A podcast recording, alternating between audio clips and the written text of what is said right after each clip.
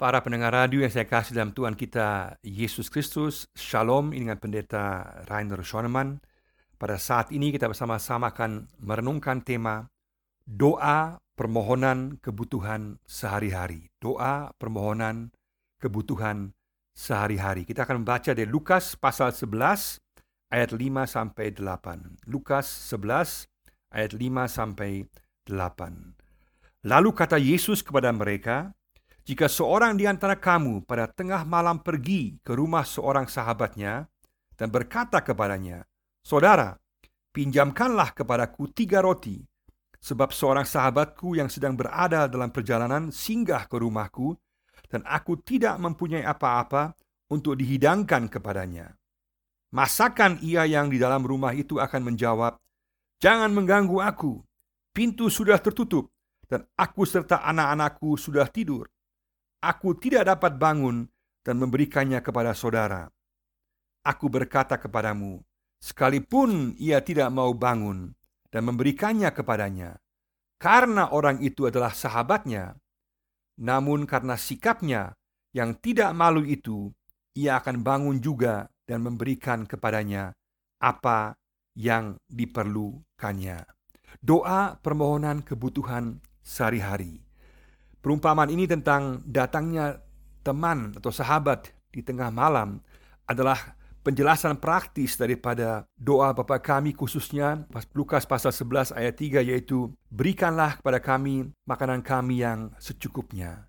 Di sini Yesus menjelaskan bagaimana Allah peduli tentang kebutuhan sehari-hari setiap orang percaya, setiap anaknya, setiap umatnya. Ada berbagai hal yang dapat kita pelajari yang Yesus ajarkan di sini yang sangat penting bagi hubungan kita dengan Allah dalam doa kita, dalam permohonan akan kebutuhan sehari-hari kita. Yang pertama adalah hak istimewa doa. Hak istimewa doa hubungan pribadi dengan Allah. Hubungan pribadi dengan Allah.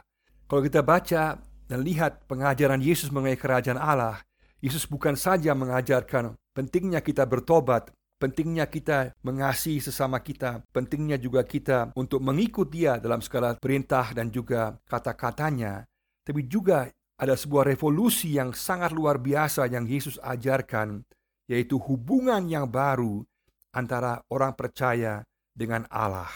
Ada suatu hubungan pribadi yang baru, ada hubungan yang erat yang baru. Kalau dulu orang takut menghampiri Allah, ada jarak antara manusia dengan Allah. Yesus katakan bahwa kalau mereka menjadi anak-anaknya, mereka percaya kepadanya. Dan Yesus sendiri juga menghidupi hubungan antara Allah Bapa dengan dirinya. Maka setiap kita manusia dapat berhubungan langsung dengan Allah. Ada suatu hak istimewa bahwa kita boleh mengutarakan, kita boleh mengatakan segala sesuatu yang merupakan beban hati kita dan juga kebutuhan kita kepada Tuhan. Ada hubungan yang baru. Dan ini digambarkan dengan kata Bapa atau Aba dalam bahasa Aramaik. Yesus memanggil Bapa Allah Bapa sebagai Bapa dan kita pun juga boleh memanggil Allah sebagai Bapa. Terlihat dalam Lukas pasal 11 ayat 2 juga katakan bahwa Bapa dikuduskanlah namamu. Juga Galatia 4 ayat 6 dikatakan bahwa kita memiliki roh yang dapat memanggil Allah sebagai Bapa. Juga Roma 8 ayat 15. Karena Yesus menyebutkan Allah sebagai Bapa, maka ia kemudian dianggap menghujat Allah oleh para pemimpin Yahudi. Kita baca dalam Yohanes pasal 5 ayat 18. Tapi itulah yang Yesus berikan kepada kita, suatu hubungan yang baru, ada hak istimewa bahwa kita boleh mendatangi Allah langsung karena dia adalah Bapa kita. Dan hal ini juga telah dibuatkan dalam kitab Yeremia, Nabi Yeremia pasal 31 ayat 34 mengatakan, Dan tidak usah lagi orang mengajar sesamanya atau mengajar saudaranya dengan mengatakan, "Kenalah Tuhan, sebab mereka semua besar kecil akan mengenal Aku." Demikianlah firman Tuhan, sebab Aku akan mengampuni kesalahan mereka dan tidak lagi mengingat dosa mereka. Maka hal yang pertama yang Yesus ajarkan dalam perumpamaan ini adalah hubungan yang sangat istimewa yang kita miliki dengan Tuhan Yesus, dengan Allah Bapa, hubungan yang intim, yang sangat pribadi, sehingga kita bisa mengungkapkan segala sesuatu langsung kepadanya. Mari sama-sama kita mensyukuri bahwa setiap kita yang percaya kepada Yesus, kita mempunyai hubungan yang langsung dengan Allah. Kita bisa langsung mengutarakan segala perasaan kita, segala keadaan kita, segala permohonan kita langsung kepadanya. Yang kedua adalah di sini cara doa. Cara doa berani terus-menerus, terus terang, tanpa malu dan yakin. Cara doa yaitu berani terus terang, terus-menerus, tanpa malu dan juga yakin. Yesus mengajarkan di sini dengan perumpamaan di sini bahwa gambaran bahwa orang yang tidur itu melambangkan Allah dan jelas Allah berbeda total dengan orang yang tidur itu. Ini merupakan gambaran bagaimana Allah sangat berbeda. Sikap yang malas, ogah-ogahan daripada orang yang tidur itu berbeda total dengan Yesus Allah sendiri yang suka memberi kepada anak-anaknya. Kita baca Lukas pasal 11 ayat 9 sampai 13 juga selanjutnya. Berarti kalau orang yang malas saja, manusia yang malas saja mau memberi Apalagi Tuhan yang begitu baik akan memberikan kepada anak-anaknya apa yang dibutuhkan mereka. Sehingga di sini yang menentukanlah cara doa kita. Yesus mengajarkan bahwa cara doa kita, kita harus datang dengan berani kepada Tuhan. Bayangkan di tengah-tengah malam dia datang mengganggu sahabatnya. Dia berani mengganggu karena dia tahu dia adalah sahabatnya. Kita pun juga dapat mendatangi Allah setiap waktu tidak ada jam tutup kantor pada Allah. Allah selalu dan selalu mendengar doa kita dalam jam waktu apa pun juga, keadaan apa pun juga, Dia mau mendengar doa kita. Berarti kita harus berani datang kepada Tuhan setiap saat. Dan sekaligus juga terus terang mengungkapkan apa yang merupakan kebutuhan kita. Dengan tanpa malu-malu, tanpa ragu-ragu, dan juga yakin bahwa Tuhan akan menjawab doa kita. Karena sahabat ini, dia yakin bahwa sahabatnya akan memberikan kepadanya. Apalagi Allah yang baik, apalagi Allah yang memberikan yang terbaik bagi kita, dia juga pasti memberikan kepada kita karena dia mengasihi kita. Sungguh luar biasa. Itu hal yang kedua, bahwa sikap doa kita harus dikuasai oleh ciri kita berani datang kepada Tuhan, terus terang, tanpa malu, dan juga yakin datang kepada Dia dengan memohon akan pertolongan dalam kehidupan sehari-hari kita, akan kebutuhan sehari-hari kita. Kita boleh datang dengan apa yang membebani kehidupan kita. Itulah sikap doa yang benar. Allah ingin memiliki hubungan yang pribadi dan hubungan yang pribadi ini adalah hubungan yang terbuka sehingga kita boleh sungguh-sungguh datang kepada Dia sebagai Bapa, sama dengan seorang anak yang datang kepada bapaknya sebagai seorang anak dan boleh mencurahkan isi hatinya akan kebutuhan kehidupan sehari-harinya. Maka sikap doa kita menentukan sejauh mana kita sungguh-sungguh berani datang kepada Allah. Sejauh mana kita sungguh-sungguh terus terang, kita terus menerus datang kepada dia. Kita tidak malu, kita juga sungguh-sungguh yakin bahwa dia akan memperhatikan kita, pedulikan kita. Mari sama-sama kita datang dengan sikap cara yang Allah inginkan. Cara yang terus terang, berani, tanpa malu dan yakin datang kepada Tuhan. Yang ketiga di sini adalah yang Yesus ajarkan adalah sikap Allah yang mendengar dan peduli. Sikap Allah yang mendengar dan peduli. Allah di sini digambarkan sebagai orang yang tidur itu dia peduli. Artinya orang yang tidur saja, sahabat yang tidur saja peduli, apalagi Allah yang menguasai dunia ini, menguasai alam semesta ini, yang mengasihi setiap orang percaya, setiap orang yang datang kepadanya, dia pasti akan mendengar seruan doa dan pasti akan peduli dengan memperhatikan kebutuhan yang dimiliki setiap anaknya. Sungguh luar biasa, inilah Allah, Allah kita, Allah yang mendengar dan Allah yang peduli. Masa-masa kita datang kepada dia, apa pun situasi kita saat ini, kebutuhan kita saat ini, kita bawa di hadapannya. Kita tahu Allah akan mendengar kita dan Allah peduli akan situasi kehidupan kita. Yang keempat di sini adalah tindakan Allah. Tindakan Allah yaitu memberi kecukupan. Tindakan Allah yaitu memberi kecukupan. Di sini digambarkan bagaimana permintaan daripada sahabat yang datang di tengah malam itu adalah permintaan akan tiga roti. Tiga roti kenapa?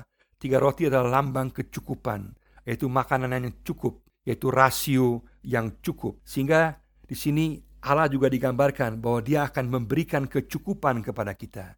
Dia tidak akan membiarkan kita sendiri, tapi Dia akan menjamin untuk memberi kecukupan kepada kita.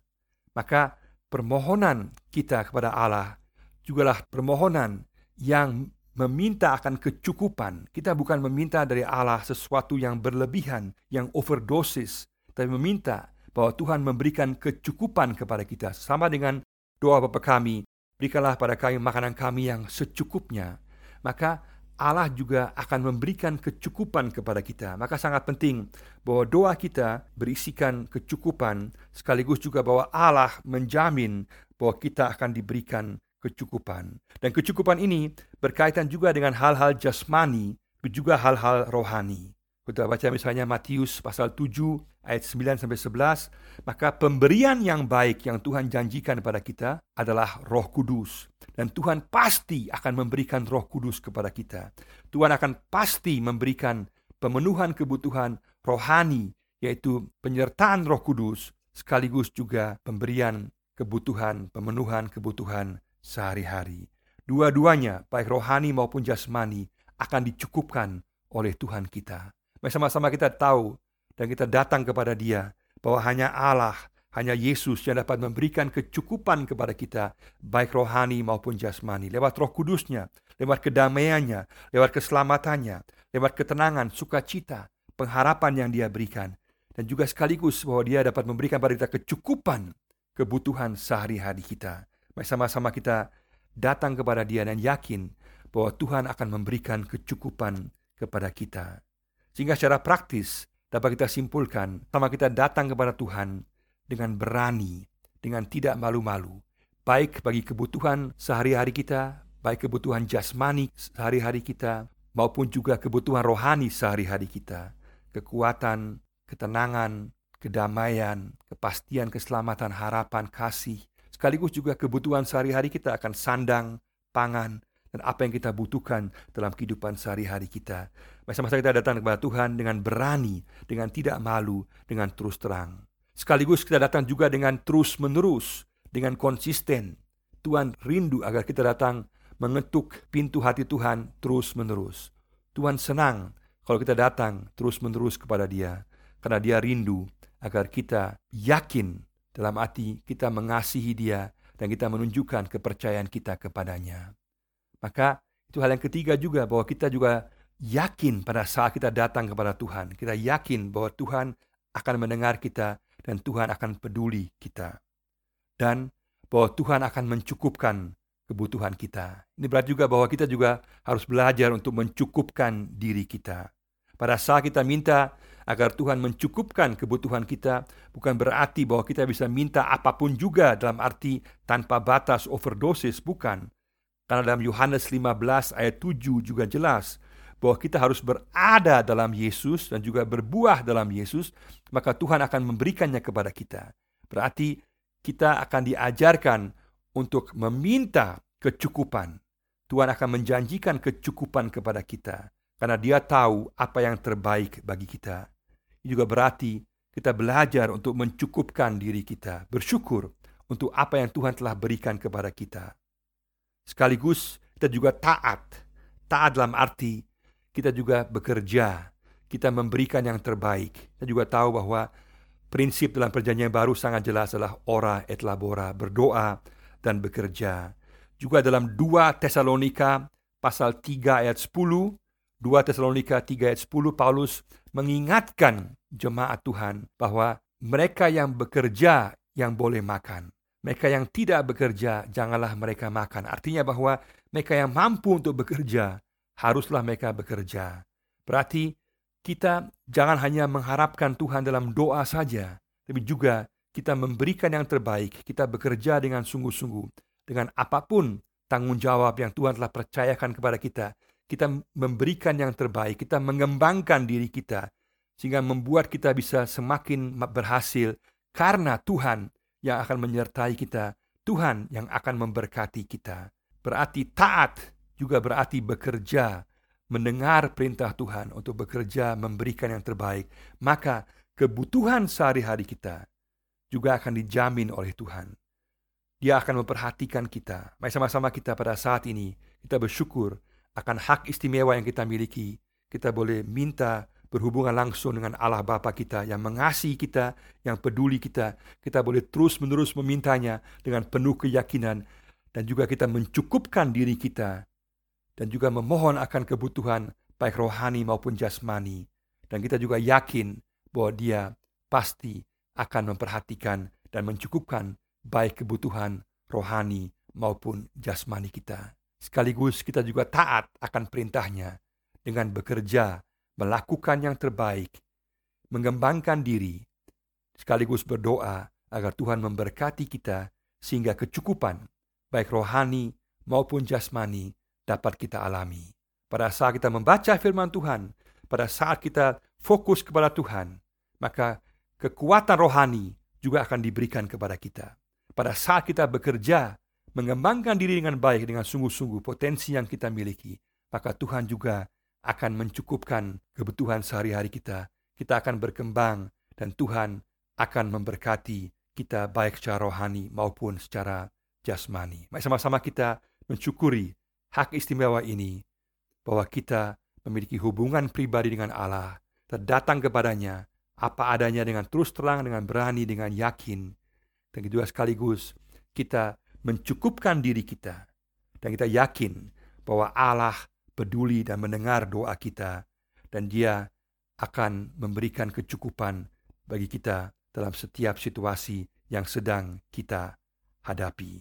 Kiranya Tuhan memberkati kita semuanya dari saat ini sampai kekal selama-lamanya. Amin.